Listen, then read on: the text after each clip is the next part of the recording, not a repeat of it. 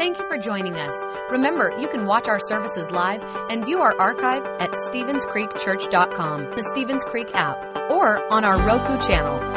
And if our ministries have touched your life, we'd love to hear about it. Send us an email to mystory at StevensCreekChurch.com. We hope today's message encourages and inspires you. Enjoy the message. Oh, goodness.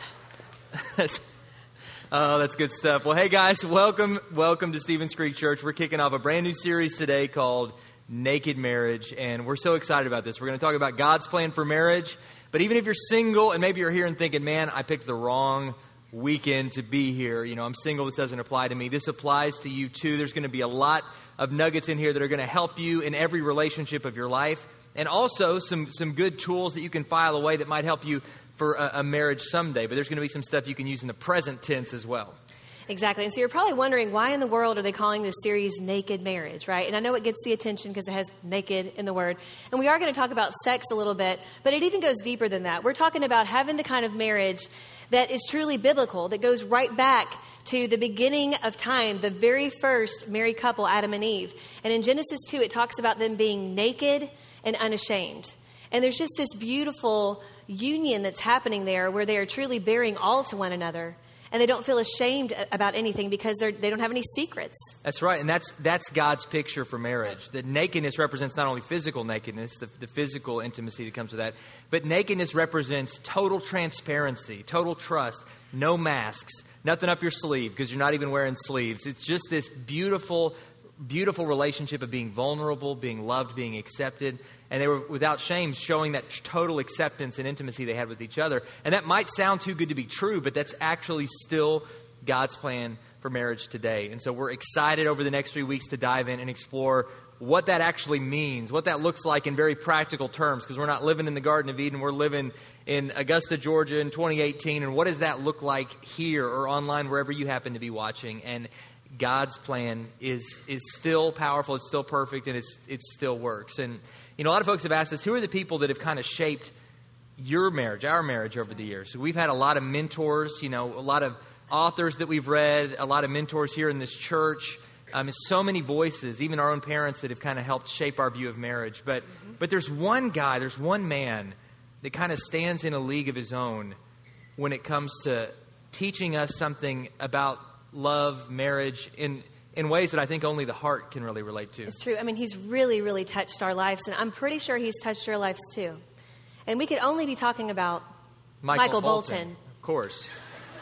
I mean, so, if you're a millennial, you don't know who this beautiful man is. Look him up. You're missing out. You're missing out. You haven't lived. And yeah. so there's actually just one song, just the chorus of one song that I think so sets up what we're talking about in this series. Yes. That in fact, let's just let's just play part of that. And if you feel the need to to even sing along, please join us. I think that it can make your soul feel alive as you yes. just reflect on these words. So profound.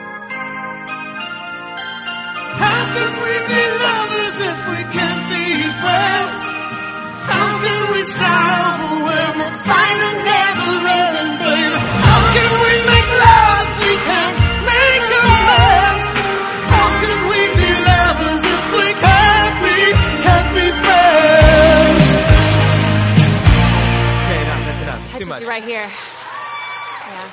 You know,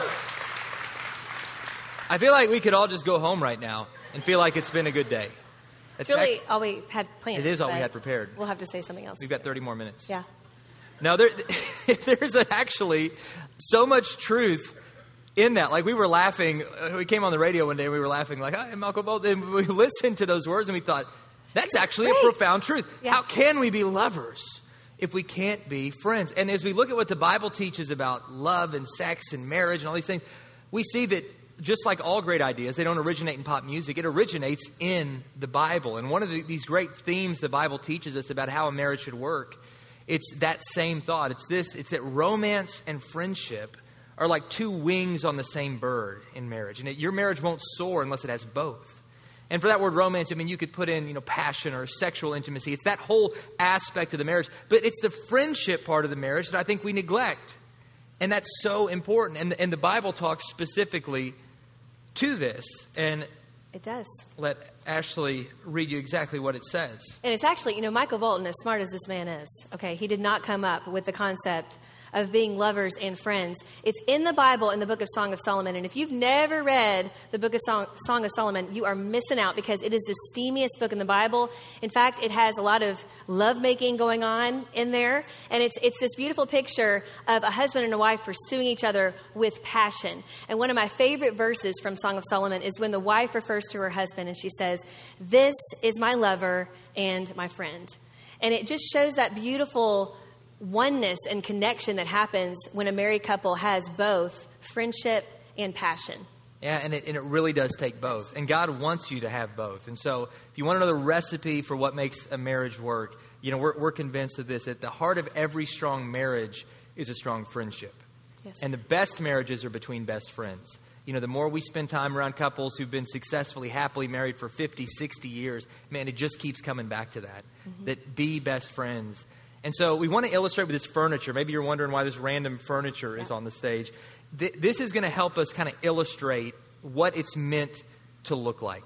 Uh, a few months ago, or I guess it was last month, Pastor Marty preached a powerful message with three chairs on stage. And he talked about how each of these chairs represent a different place in our faith. Well, in a similar way, these three per- pieces of furniture represent the three different postures or the three different dynamics that a marriage can really find itself in.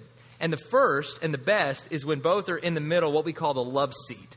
And the love seat isn't just a literal love seat, even though it's obviously that, but the love seat represents the place where love lives. It represents a marriage where you're unified, you're together, you're in the same place, not only physically, but emotionally, spiritually. Right. You're serving each other's needs, you're putting the needs of the other in front of your own. And this is the only place that a marriage can really work. Exactly. This is our seat where we do everything together and we don't try to just have our own agendas. We're willing to compromise. We're willing to come together every time. And, and Dave really is a particular fan of the love seat because he's uh, what I like to refer to as an extreme cuddler. Anybody else in here a Oh, cuddler? I cuddle. Raise your hand high. An actual cuddler. seat is good because you can just throw your leg They're on each other you can snuggle. this is what I call the leg of love, LOL. I just like to throw it on her, wrap her in a cocoon, LOL. bind her with my It's a love. She Yeah. doesn't like it. And and so this is uh, this is kind of group therapy for us. We just needed to talk about this in a public setting. So It's true. And God rarely puts a, a cuddler or extreme cuddler with, with another cuddler. because it's all you would do. It's all you would do, You wouldn't have right? jobs. You would just cuddle all day, and So that's not practical. So, like, I'm I'm a non-cuddler. How many non-cuddlers in here? Raise your hands high. Okay, so I'm not alone. All okay. of you are sinners. Let Those are the sinners in the room. Those are the people that need to repent. There's cold, icy hearts. Let me explain. I'm just kidding. I'm just kidding. like, I I love to cuddle a little bit, right? You're a liar. But when I and I'm going to explain this. but when I go to bed at night, after having you know, I have four we have four kids, after being touched all day long, I need some space. You know what I'm saying? Like I just need a moment to have some space. And I also don't want to be hot. And the leg of love, as lovely as it is, it makes me very hot and confined, right? I don't want to be just- confined. I'm like, set me free. Okay, I just right? want to be held, I, knowing that it's going to be okay. And I'll even tell her sometimes, look, I will give you all the sex you want. Just hold me. Yeah. Just hold me afterwards. True. And yeah. it doesn't exactly go like that. But, but Oh, but we work through it, okay? We give, I, I try to serve his cuddle needs as you're supposed to do when you're in the love seat in your marriage. Well, there's going to be all kinds of opportunities in your marriage where you're wired up totally differently. And people think that, that that's a bad thing. Right. You know, that we have this myth in our culture that the key to a great marriage is, is compatibility. And compatibility i- is, is, in a lot of ways, I think it's a myth. I mean, Yeah. great marriages aren't built on compatibility, they're built on commitment. You don't want somebody exactly like you. That would drive you crazy. It really would. You know, God puts you with somebody of a different personality. And yes, you're compatible in different ways, but there are also going to be ways where you're just on different planets. And it's not that one of you's right and one of you's wrong. God wired you both up exactly as you are, and He put you together. It's an opportunity to serve each other's needs. But when we put our feet down and we're like, no, it's going to be my way, my way's right, your way's wrong, what happens is we're not in the love seat anymore. We're in this separate dynamic. And we call these the, the me seats. This is the me seat. This is where I like to go when I want to do things my way. This is when I, my life is about my career, my money, my time, my hobbies. We don't say our very much. And, and if things aren't where we want, I don't take responsibility for it in the marriage. There's a lot of finger pointing. Well, if she would just do this, our marriage would be better. Or if he would just do this, our marriage would be better. And me seats, you could be physically in the same place, but living in, in the me seat. Yep. You know, it's when we're in the same room, but we're always in different worlds. We're always on our own phones. We're always doing our own thing. And the thing about the me seat is they're not stationary. Just like these, they actually kind of have rollers on them. And you're always drifting when you're in the me seat. You're getting further and further apart. They don't stay stationary. And so there's so many couples that are just drifting apart from each other little by little without even really realize that it's happening until they wake up one day and they look across the, the, the room and they're like, I don't even know that person anymore. Yeah. And it's because both of them have been in this invisible me mentality. Exactly. You know, you might be listening to this and like, I'm, I don't know if I'm totally in the me seat because maybe you come together for certain things to the love seat. Like maybe your sex life is good. And so you're like, we go to the love seat for, for sex. You know, we meet each other's needs in that way. But really, in, in the day to day and every other way, you're in the me seat. Like you really have a hard time even carrying on a conversation and everything else is really hard. Or maybe you're really good parents together. Maybe you're, you're good at parenting, so you come to the love seat you parent together, you do a good job of that, but really emotionally, you're very distant. And so you're back in that me seat in every other way. And so it, it's a difficult dynamic because God wants us in the love seat all the time. He does. Yeah. And a lot of couples live here, but there's a third dynamic that I think is the most difficult of all. And it's this it's where one spouse is in the love seat. They're saying, I'm doing everything I know how to do. I'm praying for this person. I'm trying to serve this person. I'm, I'm doing all I know how to do to be a good spouse. And my wife, my husband, they feel so distant. Yeah. They feel like they're just in a different place. And I don't know what to do to make it work because I can't make this marriage work alone. And that's, that's a, such a, a difficult, frustrating, and lonely place to be. Exactly. I mean, you might find yourself being the only one in the love seat. If you if you came here today, maybe you drug your spouse in this room. Maybe your spouse isn't even here with you today. We're so glad that you're here, and I want to tell you that there is hope, and we're going to unpack this a little bit more later. But keep on doing the things that you're doing. Keep on fighting for your marriage, even if you are fighting alone. Keep on reading those marriage books. Keep on praying for your spouse, and keep on coming to, to church and investing in your relationship with the Lord. And, and, you know, eventually, he or she may make it back to the love seat, but you keep on doing what you're doing and fighting for that marriage. And if you are listening to this and you're like, I'm in the me seat, and he or she, my spouse, is in that love seat. I'm kind, of, I'm kind of apathetic right now. I'm not sure this marriage is going to work. You might find yourself in the me seat if you're thinking things like, I'm not sure if I love him anymore. I'm not sure if I love her anymore. Or we've changed so much. We don't have anything in common anymore. Those are the kind of things that go through your mind when you're in the me seat and your spouse might be in the love seat. But there's hope for you too. There is. And before we wrap up, we're going to give kind of some specific encouragement and instruction to people who feel like this is the dynamic in their marriage. And also for you folks who are single who are looking at this and saying, where do I fit in that? We're going to talk specifically about where you, where you fit in this. And it's, it's probably not what you think it's going to be, but I think it could kind of help, help you to, to, to, to visualize God's plan for you in this season of your life. All right, so let's let's dive in and talk about how do we live in this love seat dynamic where we're totally partnered in every way. We're friends, we are we're together. And it's it's essentially to follow God's path for friendship and then apply it as we're talking today specifically to marriage, but God gives us a clear roadmap for what friends actually do for one another. And if, if we go by this roadmap, it's going to make a huge difference in our marriages. Absolutely. So, number one, if you're filling out your bulletins, you might want to fill this in. Number one is friends carry each other's burdens. And there's an awesome verse that you've probably heard many times, but maybe not applied it to marriage. It's Galatians 6 2. It says, Carry each other's burdens, and in this way, you will fulfill the law of Christ. And you know, if there's ever a relationship where you need to be able to lean on one another and carry each other's burdens, it's marriage. You know, when we come together, we are becoming one. And so, just like we described the dynamic between the me seats and the love seat, you know, everything, when you're in that love seat, it's our problem, it's our win, it's our loss. Because everything affects the other. And so, we need to lean into one another and carry each other's burdens. But I see so many times with different married couples that we talk to, I see kind of couples kind of hitting each other when they're down and, and saying, you know, you're a big girl, handle it, or you're a big boy, you can do this on your own. I didn't get you into the, I didn't get into this mess. You did it. You handle it.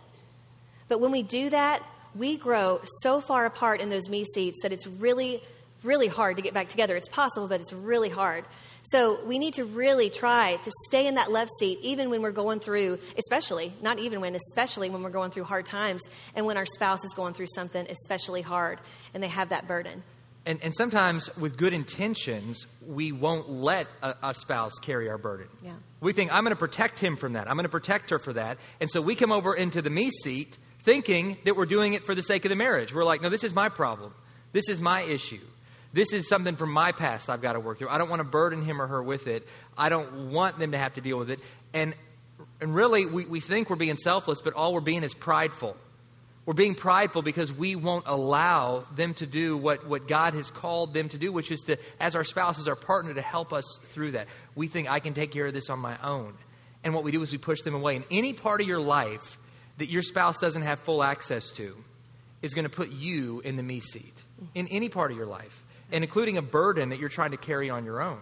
And so we need to we need to be there for each other. Ashley's very wisely said that a strong marriage rarely has two strong people at the same time. It's usually a husband and a wife who are taking turns being strong for each other in the moments when the other is weak. And there have been all different kinds of times that that's been the case in our marriage.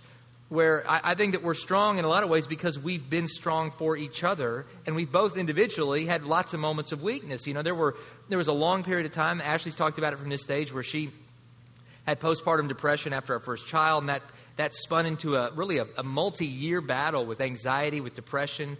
And, and I had the opportunity to, to just kind of help serve her through that. And now, now, you know, different seasons, including recently, including even, I would say, present. Like, I internalize stress. You know, we keep a, a busy schedule, traveling to speak, and we got four little kids, and there's just a, there's a lot going on all the time. And, and I, trying to keep all these plates spinning, I tend to like internalize stress to the point where sometimes it can have like a physical manifestation and mess with my digestion or just just get me all out of whack. And she she encourages me through that. I mean, she encouraged me to go see a counselor. I'm up here publicly telling you that I'm seeing a Christian counselor right now, and it's one of the most helpful things uh, that, that I've done. And there's no, there shouldn't be a stigma with that. It's not a sign of weakness; it's a sign of wisdom to seek wise counsel. And so, it, guys, especially guys, I think we men sometimes feel like there's this stigma. I don't want to talk about things with somebody. When we just bottle it up and we live in this me seat, and we've got to have we've got to have the courage to do what God's called us to do, to bring things out into the open and to really get to the root of things. And there's freedom in that, and there's healing in that. And she has helped me so much in that through the years. And so, a strong marriage is two people doing that for each other. It has to be. Absolutely. And you know, when I was going through my depression many years ago and my anxiety, Dave had never experienced it before. I mean, he really couldn't relate. He had never gone through that himself. But regardless of how he felt about it, and even though he couldn't relate to it, he was there for me. When I would wake him up in the middle of the night, he would pray with me. Even though he probably didn't understand it, he, he probably didn't understand why I'd burst into tears over anything, but he would hold me. And, and just knowing that he was there bearing that burden with me made all the difference in the world, and it kept us in this love seat. We were able to go through the burden in the love seat. And I, I'm convinced that, you know, I, I wouldn't have been able to come out of that had we not faced that together. And so that kind of brings me to the next Part point. of why I held you through that, full disclosure, it, it was a chance to cuddle. I know. I know.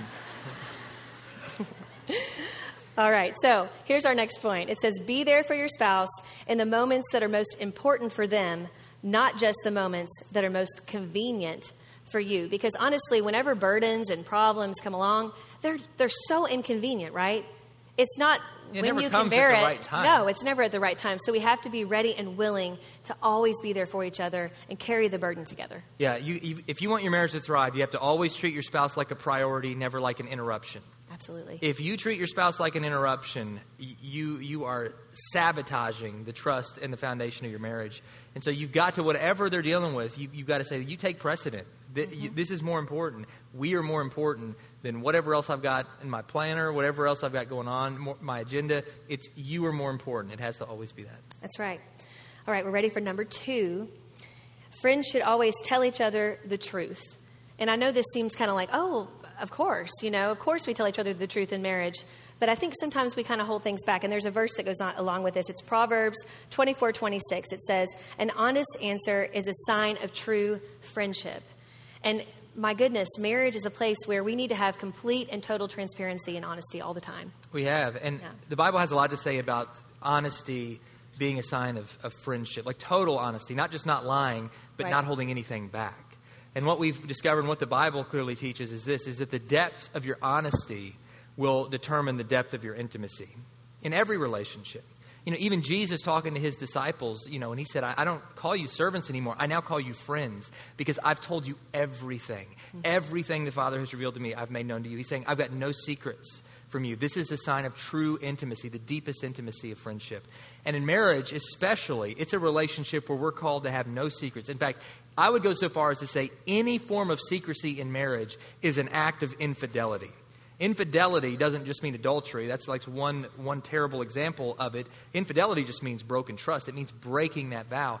And when we hold back from our spouse, we're not being totally true to our vows. Right. So if there's any part in your life that your spouse doesn't know about, like any any conversations you're having with someone or text messages you're sending that you hope they don't see, any money you're spending that you hope they don't find out about, any place you're going online that you hope they don't find out about, in that secrecy, you are opening up the door to just a, a whole lot of things that'll sabotage your marriage. Any form of secrecy, you know where it puts you?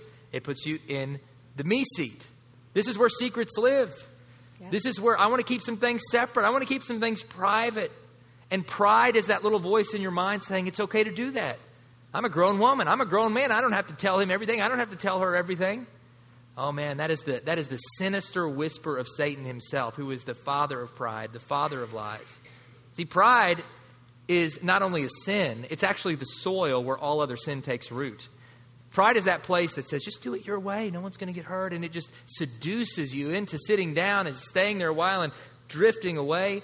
And it doesn't always start sinister in our minds. We just think, well, I just want to have some things that are just for me. I just want to have some parts of my life that are private. But a marriage is willingly laying down your privacy for the sake of transparency and trust. You gave up your right to privacy when you said, I do. And if you don't see it that way, then you don't understand what marriage is. You're doing something else. God wants it to be totally naked in every way. It has to be. Right, and we miss out. We miss out on the beautiful connection that God wants us to have. And you know, of course, you're probably thinking, oh, well, I need to tell the truth about those major things, you know, things that really matter. And, and that's certainly true. We need, we need to bear all to our spouse. But we also need to talk about even little preferences that we have that maybe we keep from them. You know, you can build up some bitterness over the silliest things, and it can cause you all to have all out fights and really damage your relationship in the long run when you hold that back because you're building up the bitterness. And I have, I have been through this before. I'm going to confess, okay? And even kind of in recent years.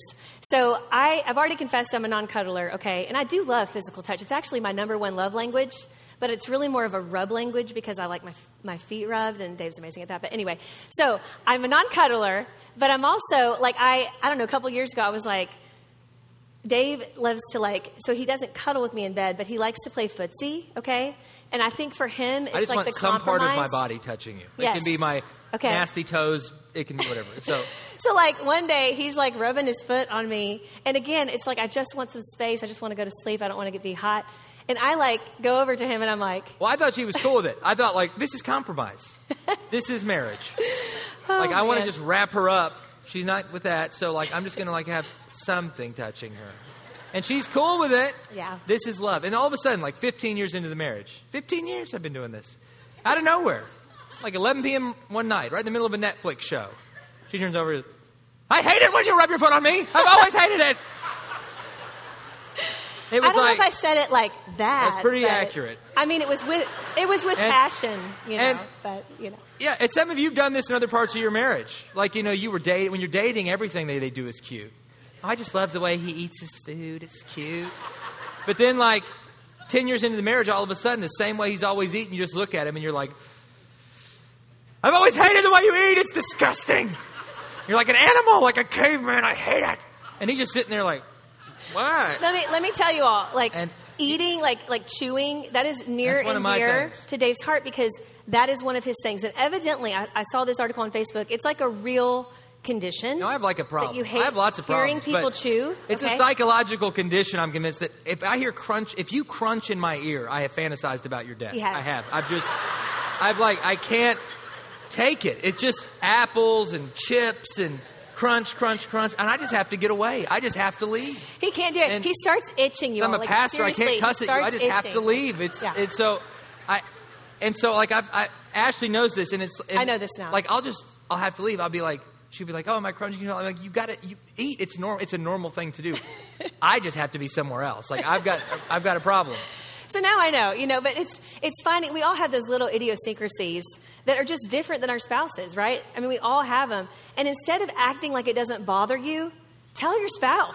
It will save you a world of hurt. And then you won't do what I did. Like I call it word spewing word vomit on your spouse, where you've held it in and all of a sudden you're just like, ah, I hate it, you know, and you end up maybe saying things that are hurtful. Okay, and sometimes your head spin around, spins around like the exorcist, kind of like mine did that night. But anyway, you want to keep yourself from doing that. You want to be in the love seat because those kind of reactions, they get you right back to that me seat. Instead, it's like we need to tell everything, tell the truth in love. And don't wait till you're mad in the middle of the night and it's killing you for the 50th time or whatever. And tell I'll tell them you, in love. What else will put you in the me seat as it relates to this is when your spouse does something different than you, or they have something that bothers them that's different from yours, and in, and your first response is to come over here and to judge them and say, Yeah. "Well, that doesn't bother me, so it's stupid that it bothers you." Yep. Or that doesn't offend, that wouldn't have hurt my feelings, so I shouldn't have to apologize because you're wrong to have had your feelings hurt about that. Or, you know, I, I don't, you know, I don't need that, so you shouldn't need it. You know, I, I don't need to make love that often, so you shouldn't either. I don't need this, so you shouldn't either. And we sit in the me seat and we tell our spouse what they need and what they don't need instead of embracing who they are and how God wired them and, and saying, How can I serve your needs? And I know you're different than me, and that's beautiful. I'm glad you're different than me. How can I serve your needs? How can I make your life better? Instead of how can I sit over there and pass judgment on all the ways you're different than me? And what you're saying is, and it's the, it's the definition of pride my way's the right way. Yep. And any way that you're not exactly like me must mean that you're wrong. And the and I'm telling we we we do this. That voice of pride. I'm so many marriages have unraveled because both people just get entrenched and start pointing fingers. And subtly, they may never say it out loud, but that's the message. Every way you're not like me, you're wrong. And you're never going to live in a love seat like that, ever, ever. You've got to be willing to say, I want to, sub- I want to submit to your preferences. I want to serve your needs. Absolutely. That brings us to number three. Friends don't give up on each other. And there's an awesome verse that goes with this in Proverbs. It says, Love prospers when a fault is forgiven, but dwelling on it separates close friends. And we- we're going to talk about forgiveness as it relates to not giving up because I think so many times, just kind of like what Dave was leading into just then, you know, we can harbor this unforgiveness to our spouse. And we may not verbalize it, which is terrible. We need to verbalize when we're really struggling to forgive, but we can really make them pay for it. And it may not be in the word vomit fashion. You may not ever say anything, but you can be so cold that you all may be married, but it feels like a very lonely place. And that, that is terrible. It's a terrible place to be. And we've talked to so many couples where this is the dynamic. And we have to be willing to forgive. You know, we're all going to make mistakes. None of us are perfect. Some are going to be huge mistakes, some are going to be little. But we need to always come back to the love seat and work it out. That's right. Forgiveness, forgiveness is vital to any relationship, but especially in marriage. You know, one, one part of 1 Corinthians 13, that love cha- chapter, maybe the most difficult part, it says, Love keeps no record of wrongs. Mm-hmm. Can you imagine a marriage where you just don't keep score? You don't bring up, you know, the sins or mistakes of the past, that there truly is grace extended. And we understand, we have to understand that not to like oversimplify, forgiving doesn't mean that didn't hurt. It doesn't mean it doesn't matter. It doesn't even mean you're off the hook because forgiveness and trust are two different things. Forgiveness can't be earned, it can only be given because that's what grace is. God forgave us freely, calls us to forgive others freely. But trust is different. When you've broken your spouse's trust, that can't be given automatically. Trust can't be given at all, it can only be earned. And it's earned through consistency. The only recipe for trust is consistency of our words, of our actions. You can't build trust based on what you promise to do, what you say you're going to do. You only build it over time by what you're actually doing to rebuild what was what's been broken. Forgiveness essentially just means I love you, and because I love you, I'm going to pursue reconciliation instead of revenge. Because I love you, I'm going to let go of this bitterness and allow the Lord's peace to replace it because I don't want to live as a bitter person. I want to live in freedom. And this wound that I'm feeling that you were a big part of, I'm going to allow the Lord to come and just bring wholeness and healing to it and to help walk both of us through this path of, of healing together. And if you'll allow that to happen, forgiveness allows trust to be, be to be possible again. Right. But when you live with unforgiveness, it just it creates two bitter people and two lonely people. It does. And so we've got to take on the character of God. You know, God forgives us. He sent his one and only Son to die for our sins so that we could be forgiven and we could live freely. And so we, we need to approach our spouse with that kind of character. And that leads us to our last point here. It says, Don't treat your spouse the way your spouse treats you, treat your spouse the way God treats you. And that's with lots and lots of grace. Yeah, that's that's maybe the best marriage advice there can be. Don't just respond like, "Well, if my husband's nice to me, I'll be nice to him." Or if she does this for me, I'll do this for her. That's just a transactional relationship. But a covenant relationship saying, "I'm going to give my best even when they're at their worst." Because that's what God has done for us. God forgave us when we were unworthy. He loved us when we were unlovable. He pursued us when we ran the other way. He served us when we did nothing. We had nothing in us to reciprocate that. And he says, Now I want you to love each other with that same kind of love. Exactly. And so, as, as we promised, we want to kind of wrap up talking about the, a few of these dynamics. One, the, the difficult one, where you feel like you're in the love seat and your spouse is miles away. And this is what gives you hope when you're in this situation. Is the one part we didn't tell you about the love seat is that Christ Himself is the love seat. The Bible says God is love. And Jesus says, Come to me, all you who are weary, and I will give you rest. The love seat is this place where we're resting in the love and grace of Christ. And you might feel alone in your marriage, but you're not alone in this seat because it's God Himself who's holding you. And so keep praying, keep believing, keep pursuing, keep loving, keep treating your spouse the way that God has treated you. And trust God to do the rest, even in those difficult and lonely moments. That's exactly right. And even as a single person, you know, you you are not alone in the love seat. That that's really where as single people you want to cultivate your life in the love seat and not be in the me seat because it, it's easy as a single person to want to be a little selfish because you're only taking care of yourself. But you know, we, we believe when you take that different approach of already being in the love seat and working on your relationship with Christ because He is love, then you're going to have a different dynamic to your marriage. You're going to have a better foundation when and if you get married someday. Right. And there's always going to be room in your life for whoever and whatever God wants to bring. Right. Whereas in the me seat, there's only room for you. Mm-hmm. There's only room for what you want. There's only room for your hopes, your dreams. But whether married or single, this is where God calls us to live. Exactly. Living and resting in His love. And so as we prepare to close, we're going to pray for you. I want to pray for those who are married, a blessing over you. I want to pray for those who are in this maybe difficult dy- dynamic, um, that both spouses would come back together. And, and pray for you, single folks, that, that in this season of life you're in, that you would rest in this love seat as well, being held in your Father's arms, knowing He is with you and He is for you and He's got a beautiful plan and purpose for your life because we know that He does. And we know that, you know, we can't, even as married people in the love seat, when we're feeling that connection and having that oneness, we can't stand on our own four feet. In fact, we're not standing. We're resting on God's strength. We're surrendering our lives to Him because we know that we cannot make it without Him. In fact, in the Bible, it describes a cord of three strands in Ecclesiastes. That cord of three strands that cannot easily be broken is a husband, a wife, and God as the strongest strand.